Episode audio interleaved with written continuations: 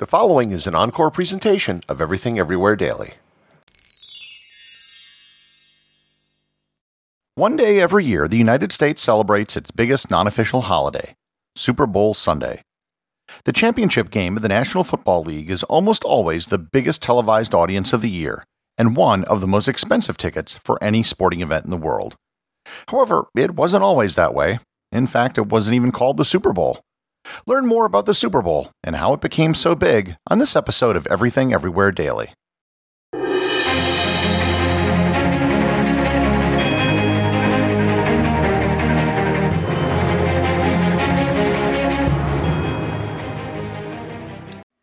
This episode is sponsored by ButcherBox. Summer is right around the corner, and that means cookouts. No matter what your preferred food is for a cookout or a barbecue, ButcherBox can help you make it the best.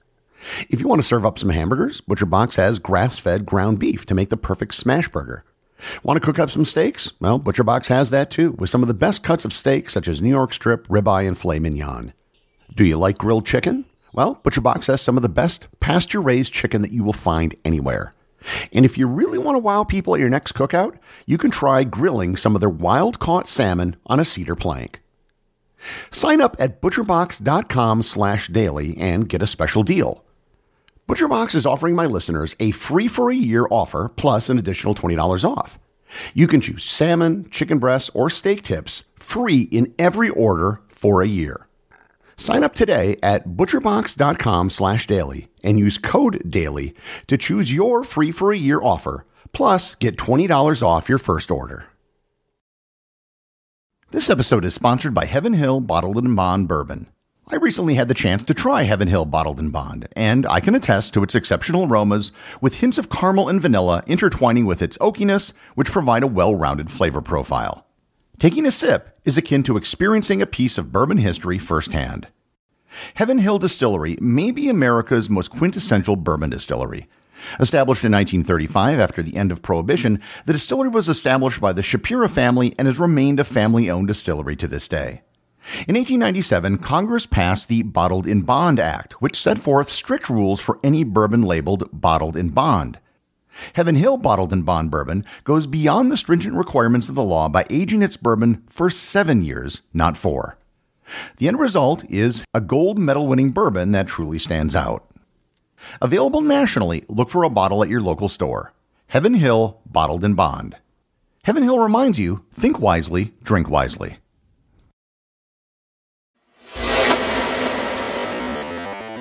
We should probably start this discussion of the Super Bowl with a question which is never asked amongst Americans and probably befuddles people outside of the United States. Why do we call big American football games bowls? The answer to this question is actually pretty straightforward. The very early football stadiums were called bowls because they were shaped like a bowl, with a single tier of seats. In particular, the tradition stems from the Rose Bowl Stadium in Pasadena, California. When it was built in 1923, the Tournament of Roses game became known as the Rose Bowl game, in reference to the stadium. It was a game which was played between the champions of the Big Ten Conference in the Midwest and the Big 12 Conference in the West Coast in college football. Over time, other cities, seeing the success of the Rose Bowl, began hosting special games themselves. Copying the Rose Bowl, they began using the word bowl to describe their games. The Cotton Bowl, the Sugar Bowl, the Orange Bowl, and the Sun Bowl were all established in the 1930s. The use of the word bowl was limited to college football games until the NFL adopted the term Pro Bowl for their All Star game in 1951. Other games have earned the moniker bowl after the fact if the game was noteworthy. Most notable was the Ice Bowl, played between the Green Bay Packers and the Dallas Cowboys in the 1967 NFL Championship game. The game was played at temperatures of minus 15 degrees Fahrenheit or minus 26 degrees Celsius with wind chills of up to minus 48 degrees Fahrenheit. It remains the coldest NFL game ever played. The Super Bowl wasn't originally called the Super Bowl. In the 1950s, a rival football league, the American Football League, was created to compete with the established National Football League. At first, the league wasn't much of a threat. However, the AFL soon began competing with the NFL for college players. The AFL got a television deal with NBC and was starting to be taken seriously. Dallas Cowboys owner Tex Schramm reached out to AFL owners, and in 1966 the two leagues agreed to merge. The official merger would take place in 1970, but before that, each league's champion would compete in an end of season game which was called the AFL NFL Championship Game. The Kansas City Chiefs owner Lamar Hunt began informally calling the game the Super Bowl, based on a Super Ball that his daughter was playing with. Informally, everyone used the term Super Bowl to refer to the game, but it wasn't officially given that name until the third game in 1969. The first game was between the Green Bay Packers, fresh off their historic Ice Bowl win, and the Kansas City Chiefs. The NFL was seen as the elder and better league. Everyone assumed that the NFL would easily beat the AFL team. In the end, they did exactly that, with the Packers winning 35 to 10, but the game was close at the start. The game was not sold out, even though tickets were only sold for $12. No one knew that the game was going to become a big deal. In fact, many people thought it was just a gimmick, and the real championship already took place two weeks before. It was the only Super Bowl to have been broadcast by two networks. NBC had the rights to AFL games, and CBS had the rights to NFL games, so both networks broadcast the game. Despite having two networks showing the game, all video copies of the game were lost for decades. Both networks erased the tapes that had copies of the game as a cost saving measure. It wasn't until 2011 that a color videotape was discovered in a Pennsylvania attic that contained most of the game except for the third quarter. In 2016, the NFL announced that they had found enough footage to put together all the plays of the game. Super Bowl II was still officially called the AFL NFL Championship game, but it was widely called the Super Bowl at this point. The Packers once again won, beating the Oakland Raiders. The third Super Bowl really changed the status of the game. Prior to Super Bowl III, people were worried that the divide between the NFL and the AFL was too great and that the games would be lopsided for years. When the New York Jets of the AFL defeated the Baltimore Colts of the NFL, the game was given life as it was now considered a real competition.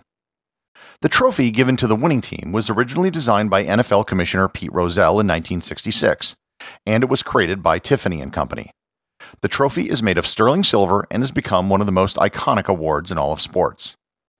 In Super Bowl V, the trophy was named the Vince Lombardi Trophy, after coach Vince Lombardi, who coached the first two winning Super Bowl teams with the Green Bay Packers.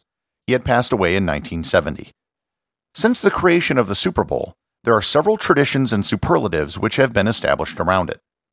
Of the largest television audiences in American history, 29 of the top 30 have been Super Bowls.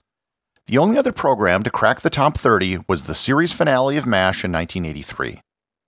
The Super Bowl is the day of the year with the second largest consumption of food in the United States. It's second only to Thanksgiving. It's by far the biggest day of the year for gambling. Over $4.3 billion is expected to be bet in 2021, which will set an all time record. They began using Roman numbers to delineate each game with Super Bowl V. The only exception to this was Super Bowl 50, because it was thought that Super Bowl L just didn't flow off the tongue. The average cost of a ticket for the last five Super Bowls has been $5,500. The price on the secondary market was over $8,300. The New England Patriots and the Pittsburgh Steelers share the record for the most wins at six. The Patriots and the Denver Broncos share the record for the most losses at five. There are four NFL teams that have never appeared in a Super Bowl the Cleveland Browns, the Detroit Lions, the Houston Texans, and the Jacksonville Jaguars. All of the teams except the Browns have at least hosted a Super Bowl.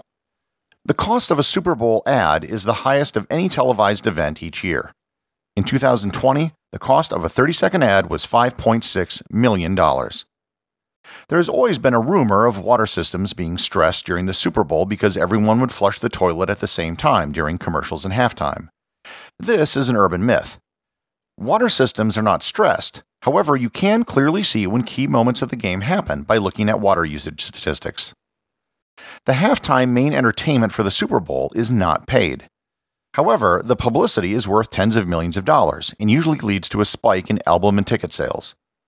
Nonetheless, about $10 million is spent on the halftime show each year, paying for extras, stages, and other parts of the show. After the 2017 Super Bowl, where Lady Gaga was the halftime show, she saw a 1,000% increase in album sales the next day. Believe it or not, in 55 years, no sitting president has ever attended a Super Bowl.